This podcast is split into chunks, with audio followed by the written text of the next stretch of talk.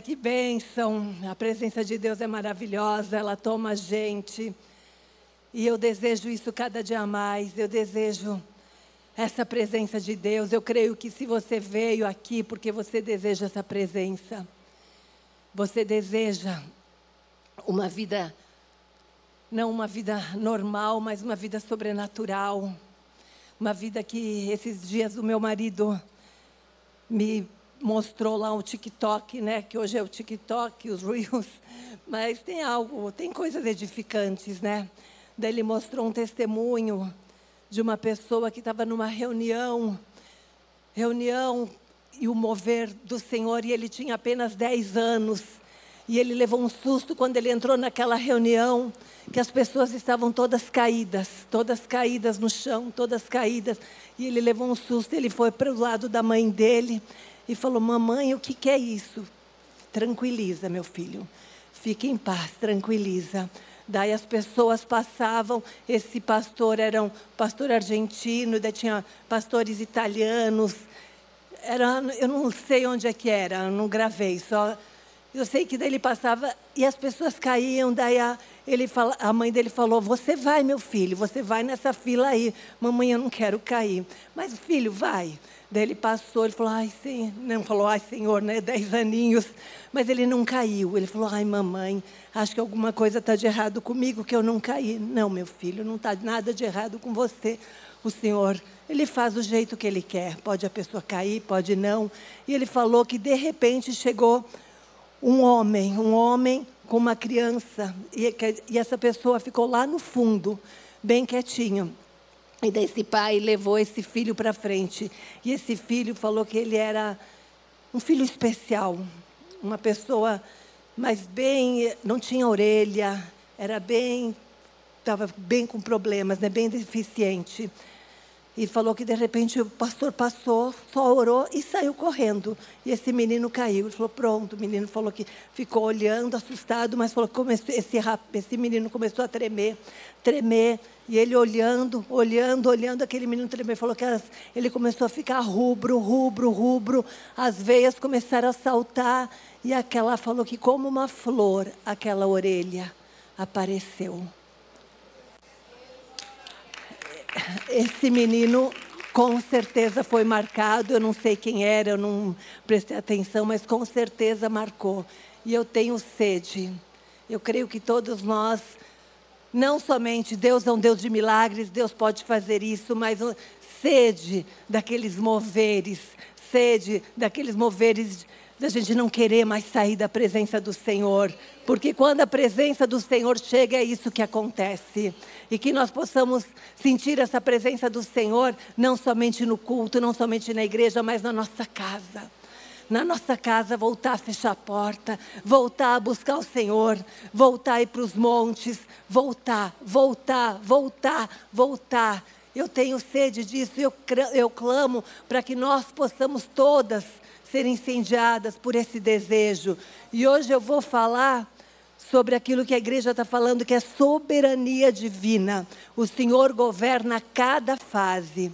Pai, eu me coloco na tua presença e eu clamo agora, Espírito Santo, toma minha vida que a minha boca seja a boca do Senhor, que meus olhos sejam os olhos do Senhor, que meus ouvidos sejam os teus ouvidos, que todo o meu ser seja o teu ser, que eu diminua, Pai, e que somente o Senhor apareça, que eu não fale nada de mim mesmo, e se porventura eu falar, que não grave no coração de ninguém aqui, Pai, mas a tua palavra, aquilo que vem do Senhor, grave em cada coração, Pai, porque a tua palavra é viva, ela é poderosa e ela é eficaz, é a tua palavra que traz, faz a diferença. É a tua palavra que muda os corações, é a tua palavra, Senhor, que muda as nossas vidas, Pai. E eu clamo agora em nome de Jesus Cristo que os corações aqui sejam afofados, Senhor, sejam encharcados e desejem, Senhor, deseje como aquela terra que está seca, Pai, e deseja água, Pai, deseja, Senhor, a água. Oh Deus, que a tua palavra venha, Senhor, como um rio, que a tua palavra venha, Senhor Senhor, como uma espada, mas que a tua palavra penetre em cada coração, Senhor,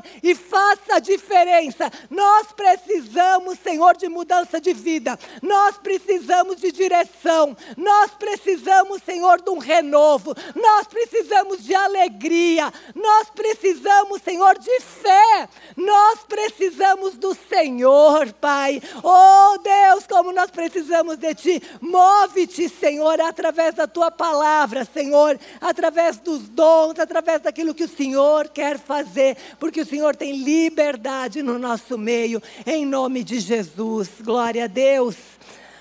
Aleluia. Glória a Deus. Daniel 2, 21 fala assim. Esse é o texto base que a igreja tem ministrado. É ele quem muda o tempo e as estações, remove reis e estabelece reis. Ele dá sabedoria aos sábios e entendimento aos inteligentes. Romanos 8, 28 fala assim: Sabemos que todas as coisas cooperam para o bem daqueles que amam a Deus, daqueles que são chamados segundo o seu propósito. Sabedoria significa que Deus é onipotente, ele conhece tudo, está presente em todos os lugares e a sua decisão é a última palavra. Amém? Amém? Será que eu escutei, vocês escutaram? Deus é onipotente tem todo o poder. Sabe aquela situação difícil que você está vivendo? Deus tem todo o poder para fazer, para transformar essa situação. Ele conhece tudo. Ele conhece a minha vida, ele conhece a sua vida, ele conhece seus pensamentos, ele conhece tudo. Está presente em todos os lugares em todos os lugares, isso é só Deus. E a sua decisão é a última palavra. É Ele que declara. Ele tem a última palavra. Amém? Ele é o Senhor dos senhores. Ele é aquele que tem a última palavra. O médico dá uma palavra, mas o Senhor é que dá a última palavra. O juiz pode determinar alguma coisa, mas o Senhor é o supremo juiz, é ele que tem a última, a decisão final acerca da minha vida e da sua vida. Daniel 4,17 fala assim: Esta sentença é por ordem dos vigiadores, e esta ordem por mandato dos santos, a fim de que conheçam os viventes que o Altíssimo tem domínio sobre o reino dos homens, e os dá a quem quer e dá ao mais baixo dos homens, constitui sobre eles. Ele que tem o domínio sobre todas as coisas, sobre todos os homens. E hoje a palavra que o Senhor colocou no meu coração sobre soberania é a soberania divina em meio às provações. Alguém aqui é provado? Alguém aqui passa por luta? Acho que ninguém, né? Aqui ninguém passa por luta, ninguém passa por dificuldade, ninguém passa, que todo mundo já é anjo, né? E quem o Senhor colocou no meu coração? Um homem até que a gente olha e fala: será que isso é verdade? Será que esse homem é real? Será que esse homem não é um anjo? Será que existiu isso mesmo? Mas a palavra de Deus, ela é verdadeira. E esse homem passou por todas as provações. Quem será? É esse mesmo. Então vamos lá, se vocês quiserem abrir, tudo bem. É, é um texto, eu, eu vou ler todo Jó 1, tá? Começo de Jó, Jó 1. Havia um homem na terra de Uz, cujo nome era Jó. E este era homem sincero, reto e temente a Deus, e desviava-se do mal. E nasceram-lhe sete filhos e três filhas. E era o seu gado sete mil ovelhas, três mil camelos, 500 juntas de bois, 500 jumentas, era também muitíssima gente ao seu serviço, de maneira que este homem era maior do que todos os do Oriente. E iam seus filhos e faziam banquetes em casa de cada um, na casa de cada um no seu dia. E enviavam e convidavam suas três irmãs a comerem e beberem com eles. Sucedia, pois, que, tendo decorrido o turno de dias de seus banquetes, enviava Jó e o santificava, e se levantava de madrugada e oferecia holocausto, segundo o número de todos eles, porque dizia Jó: Porventura pecaram meus filhos e blasfemaram de Deus no seu coração. Assim o fazia Jó continuamente. Em vindo um dia em que os filhos de Deus vieram apresentar-se perante o Senhor, veio também Satanás entre eles. Então o Senhor disse a Satanás: De onde vens? E Satanás respondeu ao Senhor e disse: De rodear a terra e passear por ela. E disse o Senhor a Satanás: Observaste tu, meu servo Jó? Porque ninguém há na terra semelhante a ele, homem sincero, reto, temente a Deus e desviando-se do mal. Então respondeu Satanás ao Senhor e disse: Porventura teme a Jó, teme Jó a Deus de balde? Porventura não cercaste tu de bens a ele, sua casa e a tudo quanto tem? A obra de suas mãos abençoaste, e o seu gado está aumentado na terra? Mas estende a tua mão, toca-lhe em tudo quanto tem, e verás se não blasfema de ti na tua face. E disse o Senhor a Satanás: Eis que tudo quanto tem está na tua mão. Somente contra ele não estendas a tua mão. E Satanás saiu da presença do Senhor. E sucedeu um dia em que seus filhos e suas filhas comiam e bebiam vinho na casa de seu irmão primogênito, que veio um mensageiro a Jó e lhe disse: Os bois lavravam, as jumentas pasciam junto a eles. E eis que deram sobre eles os sabeus e os tomaram e aos moços ferir ao fio da espada, e eu somente escapei para te trazer a nova. Estando este ainda falando, veio outro e disse: Fogo de Deus caiu do céu e queimou as ovelhas e os moços e os consumiu. Só eu escapei para te trazer a nova. Estando ainda este falando, veio outro e disse: Ordenando os caldeus, três bandos deram sobre os camelos e os tomaram. E aos moços feriram ao fio da espada, e só eu escapei para te trazer a nova. Estando ainda este falando, veio outro e disse: Estando teus filhos e tuas filhas comendo e bebendo vinho, na casa de teu irmão primogênito, eis que veio um grande vento da além do deserto e deu nos quatro cantos da casa, a qual caiu sobre os jovens e morreram. E só eu escapei para te trazer a nova. Então Jó se levantou Esrasgou o seu manto e rapou a sua cabeça e se lançou em terra e adorou. E disse: Nu saí do ventre da minha mãe, e nu tornarei para lá. O Senhor o deu, o Senhor o tomou. Bendito seja o nome do Senhor. Em tudo isto, Jó não pecou, nem atribuiu a Deus falta nenhuma. Que novas, né? Que, que novas que, o, que cada um veio trazer. Imagina a situação desse homem, um homem sincero, reto, temente a Deus, que desviava-se do mal. Um homem justo, um homem que andava nos caminhos do Senhor, um homem que temia o Senhor, um homem que se desviava do mal, um homem que não cuidava só dos de fora, mas ele cuidava da sua casa também, ele intercedia pelos seus filhos. Ele olhava se os seus filhos estavam fazendo alguma coisa errada, ele já oferecia sacrifícios e holocaustos. Então, um pai piedoso. E ele sofreu cinco golpes duros na vida dele. Primeiro, esse homem rico foi a falência. Esse homem que possuía tantos gados, tantas terras, tantos bois, tantas jumentas, perdeu tudo. Só aí já é uma dor tremenda.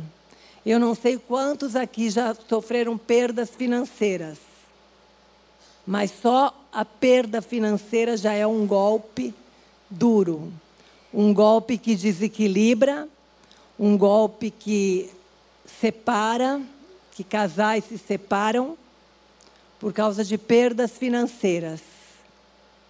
Eu sei que eu sofri quando grávida de gêmeos e minha filhinha com três anos. Meu marido perdeu pela segunda vez uma fábrica que tínhamos. E ele não me falou por causa da minha gravidez. Mas chegou um tempo que ele teve que falar. E ele falou: Olha, mulher, fali novamente. E eu com gêmeos na barriga e uma menininha de três aninhos e com um comércio também. Após isso, nasceram os meninos, eu sofri esse outro golpe aqui, que é da enfermidade.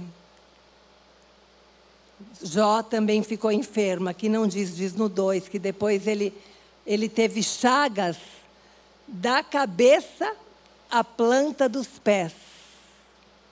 Tudo aberto. Falou que ele cheirava mal. O meu marido estava com uma alergia há três anos. Ele se coçava e foi em médicos, médicos, e incomodava. Eu vi ele se coçando e trocando de remédio. Com a graça de Deus, um mês, mais ou menos, ele não se coça mais. Graças, é, graças a Deus. Glória a Deus. Porque inchava a boca dele, inchava o nariz, e do nada. E não sabia, e fez aqueles exames, aqueles exames de alergia, deu a formiga. alergia à formiga. Eu falei, onde você está indo, meu bem? que você está com alergia para formiga. Não deu a cachorra, não, não deu a poeira que trabalha na fábrica, não. E teve essa alergia que, graças a Deus, saiu mais três anos e já vi a dificuldade. Agora você imagina em Chagas. A palavra de Deus fala que ele pegava uma telha para se coçar.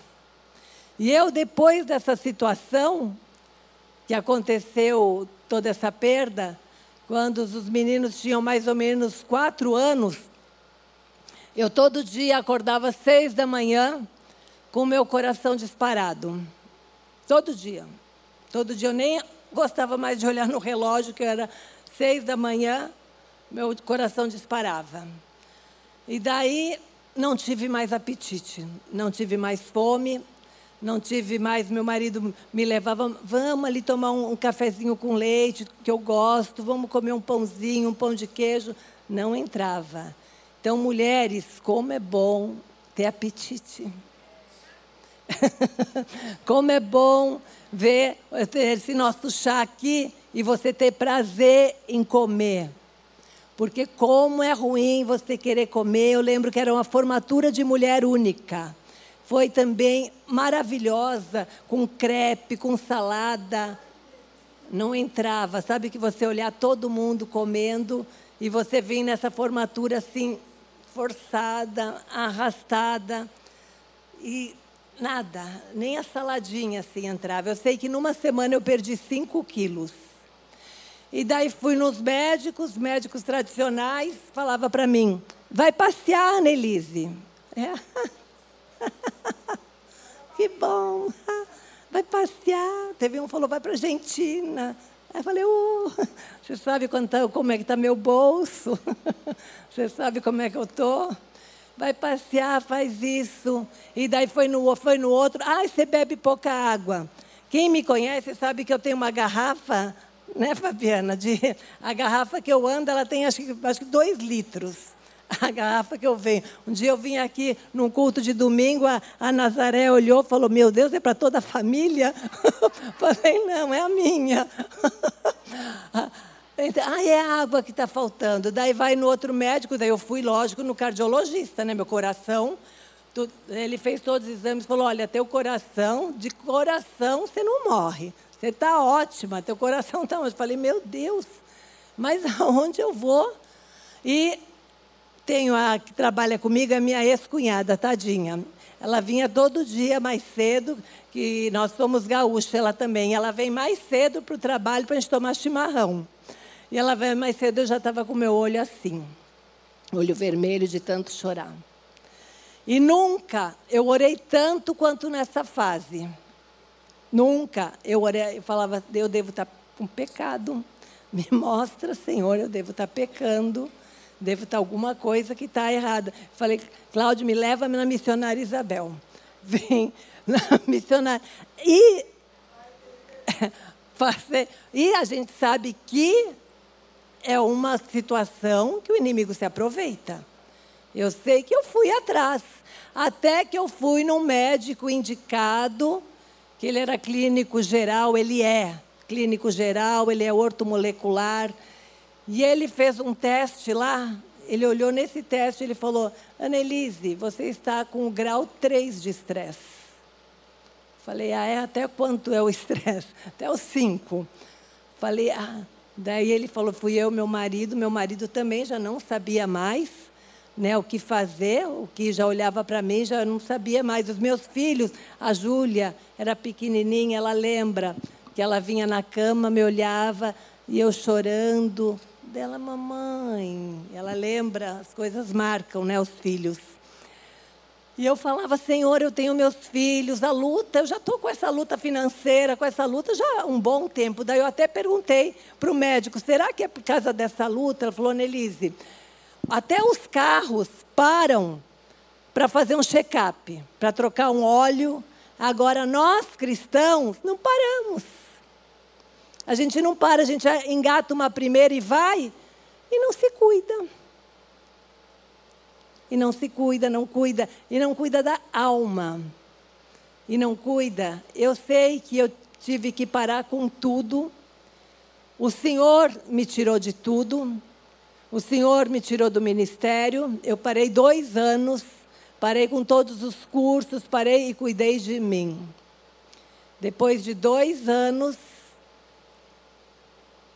foi com um convite que a pastora Marília foi lá na loja e ela falou para mim, Annelise, eu sinto que é hora de você voltar. Isso depois de dois anos.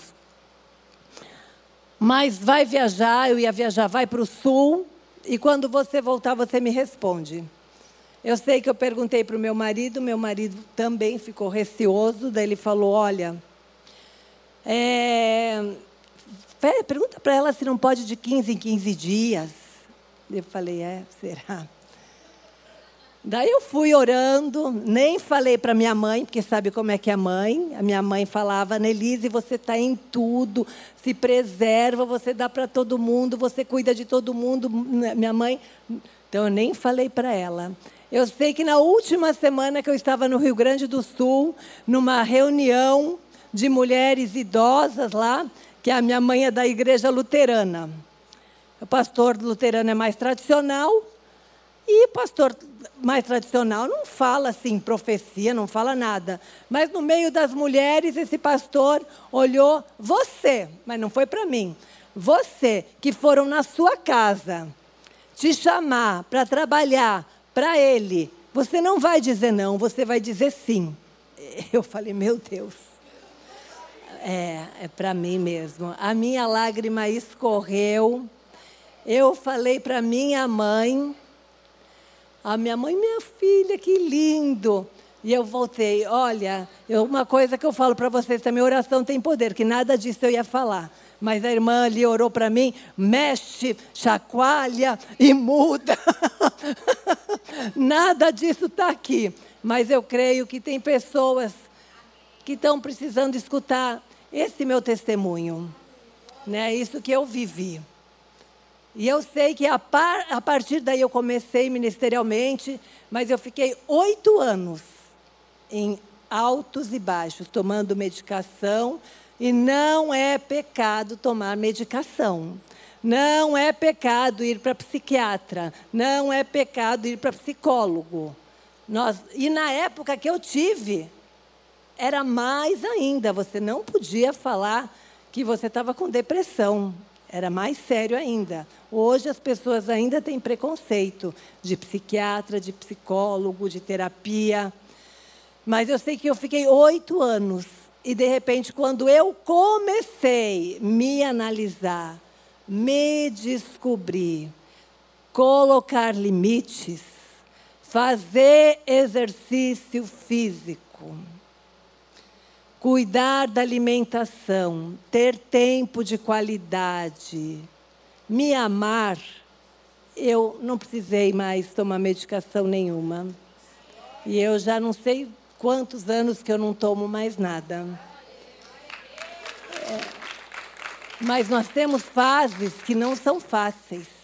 E Jó, ele passou por todos esses golpes, ele perdeu dez filhos.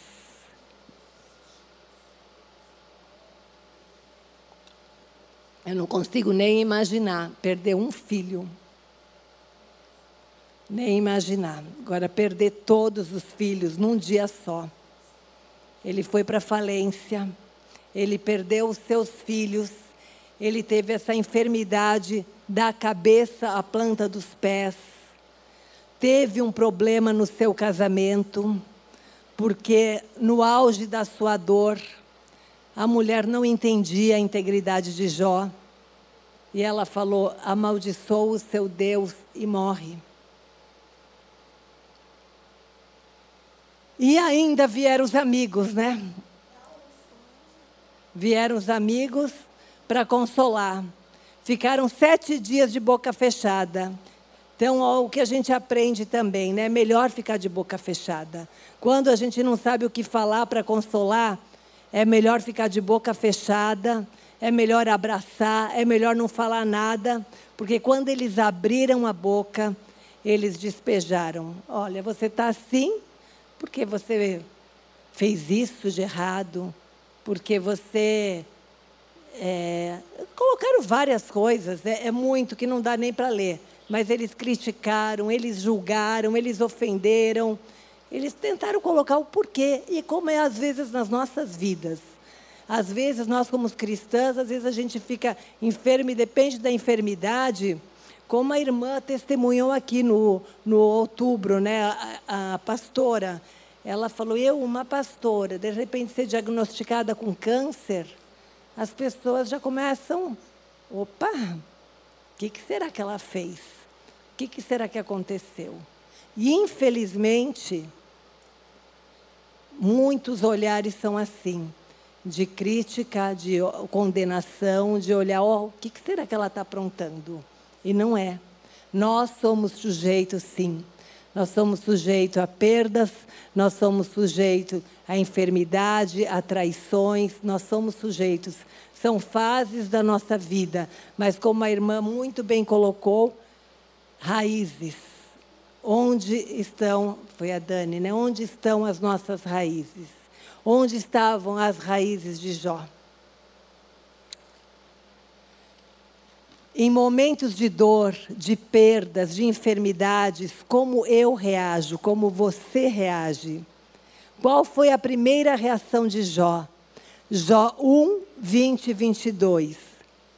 Ao ouvir isto, Jó levantou-se, rasgou o manto e rapou a cabeça. Então prostrou-se no chão em adoração e disse: Saí nu do ventre da minha mãe e nu partirei. O Senhor o deu, o Senhor o levou.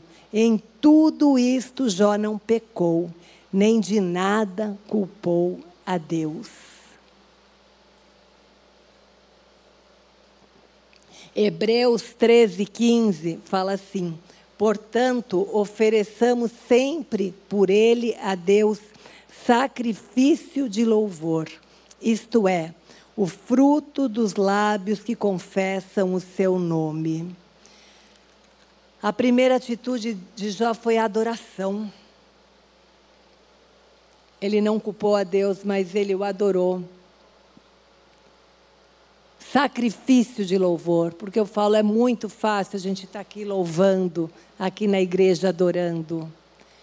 Mas quando aperta, quando dói, Não é fácil você abrir a boca e exaltar o nome do Senhor. Não é fácil você declarar que Ele é santo, santo, santo. Não é fácil você exaltar o seu nome. É sacrifício. Por isso fala, ofereçam sempre sacrifício de louvor. Nós não temos o controle do que vai acontecer conosco, mas nós podemos ter a disciplina de como nós vamos reagir. Quando vem alguma situação difícil, como eu reajo? Como você reage? Você murmura? Você se volta contra Deus? Você encontra um culpado? Ou você adora, ou você louva, ou você bendiz o seu nome. Jó perdeu tudo, mas Jó não perdeu a sua fé. Fé no Deus soberano.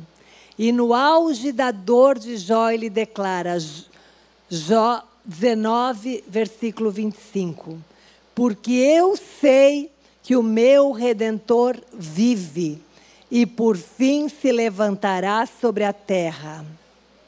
Porque eu sei, você pode declarar isso essa noite, porque eu sei que o meu redentor vive e por fim se levantará sobre a terra. Declara de novo: eu sei que o meu redentor vive e por fim se levantará sobre a terra se levantará sobre a minha vida, se levantará sobre a sua vida, se levantará sobre a sua causa, se levantará por aquilo que você está vivendo. Esse é o nosso Deus, Ele é soberano e Ele se levanta, Ele está no trono governando, Ele tem a última palavra, a última palavra pertence ao Senhor e o nosso Redentor, Ele vive.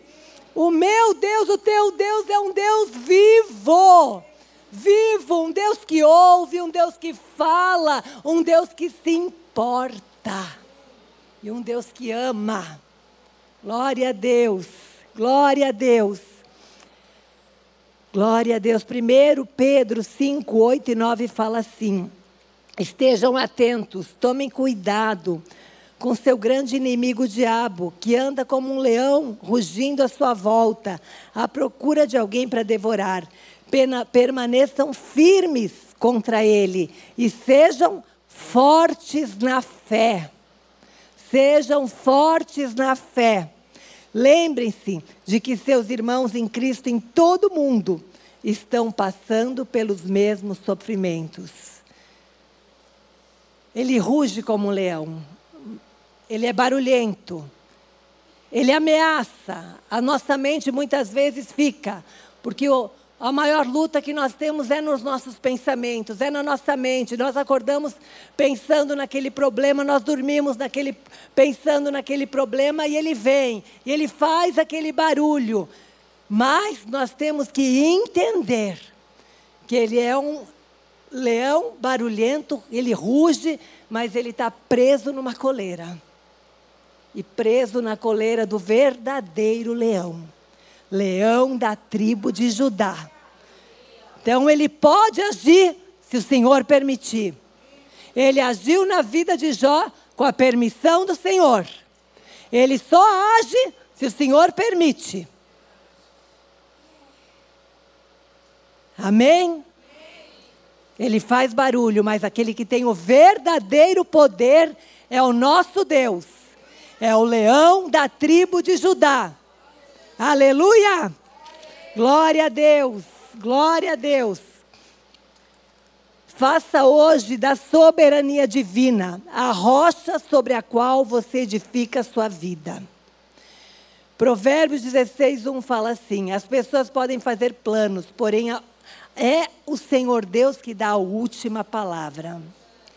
Diante das perdas, nós vimos que Jó o adorou, mas também, se você ler Jó, você vai ver que ele questionou, que ele lamentou, que ele se derramou, que ele se prostrou diante do Senhor.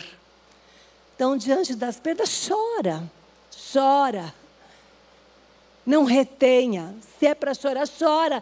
Se derrama na presença do Senhor, chora. Se você não sabe como agir, procura alguém que você confia, desabafa, chora. Chora. Jó questionou a Deus e Deus não falou: ah, não, não pode me questionar. Pergunte por quê? Não é pecado, se derrame. Deus me conhece, Deus te conhece. Nós somos humanas. Nós somos humanas. Nós temos uma natureza humana. Então não adianta, se você segura. Eu sempre lembro da minha tia, eu já falei isso aqui. Mas a minha tia, ela sofreu uma perda muito grande, que foi a perda da filha dela. E o meu tio, ele é alemão. E sempre foi muito severo, sempre foi muito rígido. E ele não permitia minha tia chorasse. Ela não podia encontrar minha mãe, as duas se abraçavam, ele já falava: "Para que está chorando?" E ela não chorava, não podia chorar. Ele, ela, ela não pôde guardar nada da minha prima na casa dela. A minha tia um dia foi na casa da minha mãe e trouxe o álbum da filha. Falou: "Guarda para mim, que o, que o que ele quer que eu jogue fora, que eu não tenho nada, nenhuma lembrança." Então, hoje, depois disso, a minha tia também ficou viúva, dois anos. Hoje a minha tia, ela está doente, ela está com demência. Eu não sei, mas eu creio que muito é do emocional. Muito é de guardar, de não viver. Então, tem luto, vivo luto, chore. Chore. Se alguém fala para você, ah, para, não chora mais. Tem um tempo, lógico você não vai chorar para o resto da vida. Mas tá, tem um tempo que você tem que chorar mesmo, tem que colocar para fora. Para você não adoecer. Tem que, tem que viver. Então Jó chorou, Jó questionou. Jó 30, 20 fala assim: clamo a ti, mas tu não me respondes, estou em pé mas para mim não atentas. Não sei aqui quantas já passaram pelo silêncio de Deus. Que você não tem nenhuma direção, você está clamando, você está jejuando, você está orando, você não tem nenhuma resposta. E aquela luta já vai anos, você não sabe o que fazer, parece que o Senhor silenciou. E aqui Jó provou desse silêncio de Deus. É difícil. É difícil você não ouvir nada, você não saber uma direção, você não escutar a voz de Deus. Mas aqui, os amigos falavam muito, mas Deus silenciou. Salmo 23 fala assim, versículo 4: Ainda que eu andasse pelo vale da sombra da morte, não temerei mal algum, porque tu estás comigo. A tua vara e o teu cajado me consolam. Ainda, ainda que seja vale de sombra de morte, o Senhor está comigo e o Senhor está com você. Essa é a minha certeza e a sua certeza. Mesmo que você não ouça nada, mesmo que parece que ele ficou mudo, ele está comigo e ele está com você. Essa é uma promessa e essa é uma verdade. Você está na sua casa, Ele está com você. Você está aqui, Ele está com você. Você levanta, Ele está com você. Você vai dormir, Ele está com você. Isaías 41, 10 fala assim: Não temas, porque eu sou contigo. Não te assombres, porque eu sou teu Deus. Eu te esforço e te ajudo e te sustento com a destra da minha justiça. Mateus 28, 20, parte B fala: Eis que estou convosco todos os dias até a consumação dos séculos. E finalmente, em Jó 38, se você nunca leu o livro de Jó, eu te convido para você ler com calma. Deus rompe o silêncio. E quando Deus rompe o silêncio, Será que ele responde os questionamentos de Jó? Quando Deus rompe o silêncio, eu peguei uma linguagem contemporânea da Bíblia, a mensagem que é mais fácil da gente compreender. Jó 38, 4 fala assim: que, Jó, que Deus falou com Jó: Onde você estava quando criei a terra? Diga-me, já que sabe tanto. Quem decidiu seu tamanho? Por certo, você sabe essa. Quem pla planejou as medidas? Como a sua fundação foi moldada? E quem pôs a pedra principal? Enquanto as estrelas da manhã cantavam e todos os anjos entoavam louvor, quem tomou conta do oceano quando ele rompeu, tal qual o bebê sai do ventre materno? Fui eu. Eu envolvi em suaves nuvens e o deixei confortável durante a noite. Depois fiz uma cerca para ele, bem forte, para que ele não saísse correndo e disse: Fique, aqui este é o seu lugar. Mesmo quando estiver furioso, não passe desse ponto. O Senhor mostrou a grandeza. Se você ler lá, é Jó 38, 39, ele mostra a grandeza e quando o Senhor ministrou o meu coração, Anelise, quando você estiver em luta, em dificuldade, pare e observe a minha grandeza. Pare e observe a natureza. E ele me levou para Lucas 12, 24, que eu falo que é algo que a gente tem olhado muito para o lugar errado. A gente tem olhado muito para celular. A gente tem olhado muito para séries.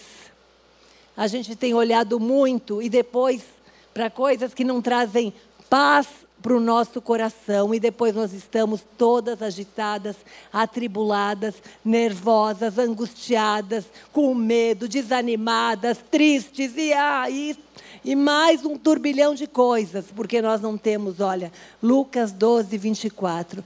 Olhem para as aves, livres e desimpedidas, não estão presas a nenhum emprego e vivem despreocupadas aos cuidados de Deus.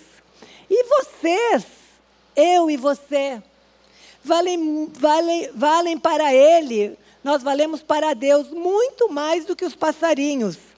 Será que alguém consegue ficar um centímetro mais alto, preocupado diante do espelho? Se com preocupação não conseguimos nada, então por que se preocupar? Todo esse tempo e dinheiro gasto com moda, pensam que faz muita diferença? Em vez de correr atrás da moda, caminhem pelos campos e observem, olhem as flores silvestres, elas não se enfeitam, nem compram, mas vocês já viram formas e cores mais belas? Os dez homens e mulheres da lista dos mais bem vestidos iriam parecer maltrapilhos comparados com as flores. Se Deus dá tanta atenção à aparência das flores do campo, e muitas delas nem mesmo são vistas, não acha que Ele irá cuidar de vocês? e fazer o melhor para vocês? Ele pergunta para mim e para você. Quando você estiver atribulada, para, para e vai observar, vai para a natureza, vai caminhar, vai para a praia se você puder, vai para um parque, para e observa, observa a natureza. Jó 42, 1, 2 depois de tudo que Deus falou, Jó fez a mais importante declaração da soberania de Deus, que está em Jó 42, 1 e 2. Então Jó respondeu ao Senhor e disse: Bem sei que tudo podes, e nenhum dos teus planos pode ser impedido. Bem sei que tudo podes, tudo podes e nenhum dos planos do Senhor pode ser impedido. Isaías 14, 27 fala assim: Porque o Senhor dos exércitos o determinou. Quem o invalidará? E se sua mão está estendida, quem, pois, a fará voltar atrás? Nenhum dos planos do Senhor pode ser impedido. E por fim, Jó ainda declarou em Jó 42, 5 e 6: Meus ouvidos já tinham ouvido a teu respeito, mas agora os meus olhos te viram. Por isso menosprezo a mim mesmo e me arrependo no pó e na cinza. Tem uma frase que meu marido sempre fala: se os meus problemas me fazem chegar a Deus, eles não são problemas. Agora, se as riquezas, se a abundância me faz se afastar de Deus, isto é um problema. Quando Jó passou por todas essas situações que o Senhor falou com ele, tudo isso fez o quê? Levou Jó mais perto do Senhor. E que nós possamos não ter perdas para estar mais perto do Senhor. Não passar por perdas, por tantos golpes, mas que nós possamos desejar essa presença do Senhor continuamente, a partir de hoje. E Jó 42 fala que o Senhor virou o cativeiro de Jó quando ele orava por seus amigos. E o Senhor acrescentou Jó a outro tanto em dobro, a tudo quanto dantes possuía. Então Jó, o Senhor restaurou a sorte de Jó. Mas muitas vezes não é assim. Tem muitas situações que às vezes nós oramos, clamamos e a pessoa não é curada. Tem muitas situações, às vezes, que não temos toda essa restituição que Jó teve. E aí? Pode passar o vídeo, Jubal. Eu vou passar um vídeo agora aqui para vocês.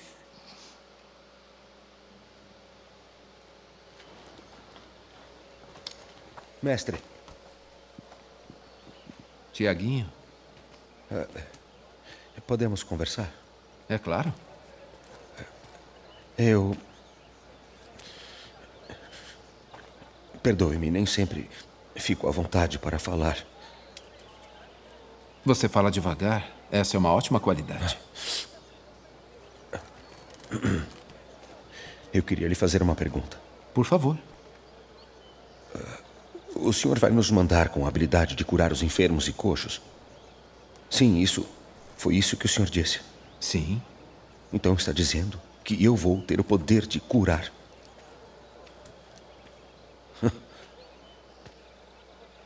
Perdoe-me, mas. Eu acho difícil de imaginar, com a minha condição, que o senhor não curou. Você quer ser curado? Uh, sim. É, é claro, se, se isso for possível. Acho que você já viu o suficiente para saber que é possível.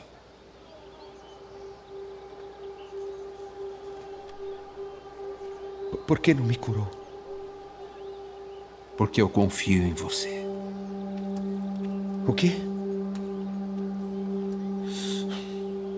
Tiaguinho.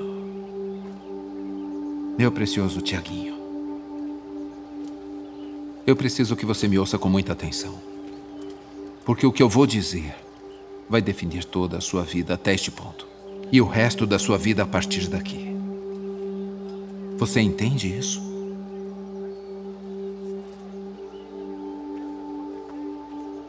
Na vontade do Pai, eu poderia curar você. Agora mesmo. E você teria uma boa história para contar, certo? Sim, que o Senhor faz milagres. Essa é uma boa história. Mas já existem dezenas que podem contar essa história. E haverá centenas mais até milhares. Mas pense na história que você tem, especialmente nessa jornada que está por vir. Se eu não te curar, saber proclamar que você ainda louva a Deus apesar disso. Saber como focar em tudo o que importa, muito mais do que o corpo. Mostrar às pessoas que você pode ser paciente com o seu sofrimento aqui na terra, porque você sabe que vai passar a eternidade sem sofrimento. Nem todos podem entender isso. A quantas pessoas você acha que o pai e eu confiamos isso? Hum? Não muitas. Mas os outros, eles são muito mais. Muito mais o quê? Eu não sei. Fortes. Melhores nisso. Tiago, eu te amo. Mas não quero ouvir isso nunca mais. Eu sei como é fácil conseguir cantar a canção de Davi, que eu sou feito de modo especial e admirável, mas isso não torna tudo muito mais fácil. E, e neste grupo, isso não me faz sentir menos como um fardo. Um fardo? Em primeiro lugar, é muito mais fácil lidar com seu passo lento do que com o temperamento do Simão. Acredite em mim. Você é rápido? Você parece impressionante quando anda? Talvez não seja. Mas essas são coisas com as quais o pai não se importa. Você vai fazer mais por mim do que a maioria das pessoas jamais sonhou. Tantas pessoas precisam de cura para acreditar em mim. Ou elas precisam de cura porque seus corações estão muito doentes. Isso não se aplica a você. E muitos são curados ou não curados porque o Pai Celestial tem um plano para eles que pode ser um mistério. E nos lembramos do que Jó disse: O Senhor o deu, o Senhor o tomou. Bendito seja o nome do Senhor.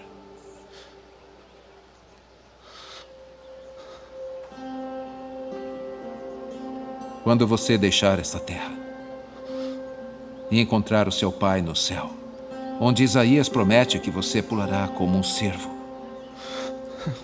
sua recompensa vai ser grande.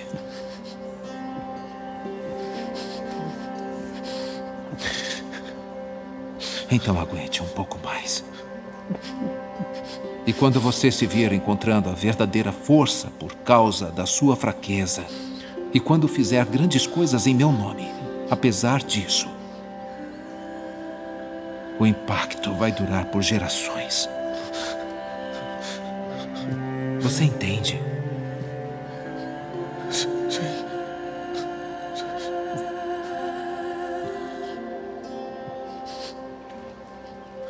Obrigado, mestre. Um homem como você curando os outros. Oh, que visão. Mal posso esperar para ouvir suas histórias quando voltar. Shalom, meu filho. Shalom. E Tiago, lembre-se. Você vai ser curado. É só uma questão de tempo. Shalom, meu filho. Shalom.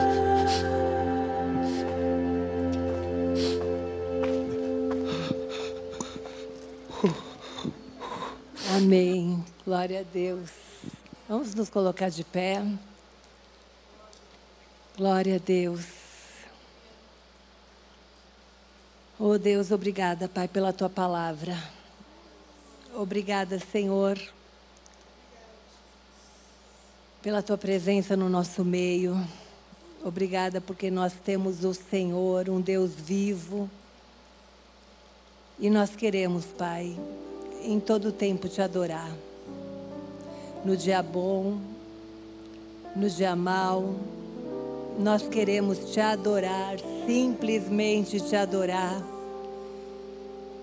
Nós queremos, Senhor, continuar olhando para o Senhor, olhando para o alto, sabendo que o Senhor vive e que tudo está nas tuas mãos.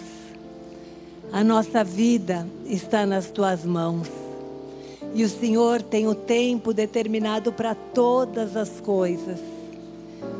E a última palavra sempre vem do Senhor.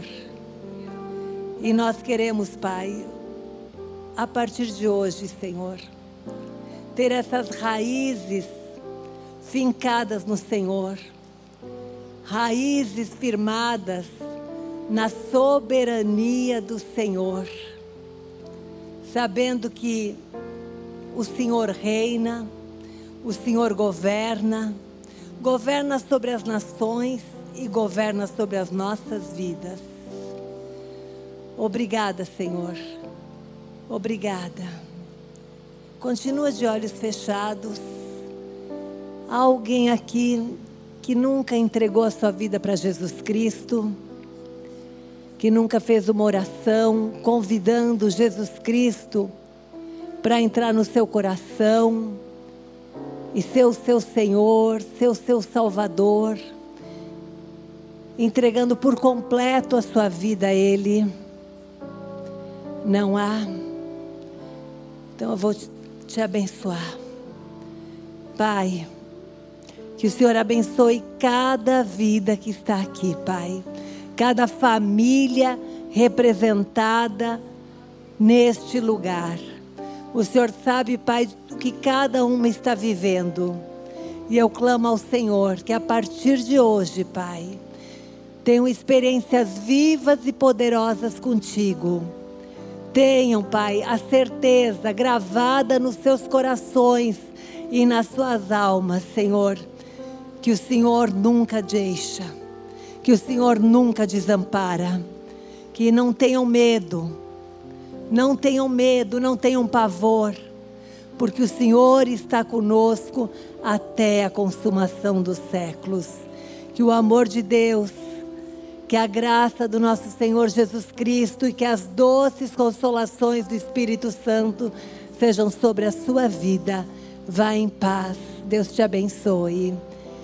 Amém.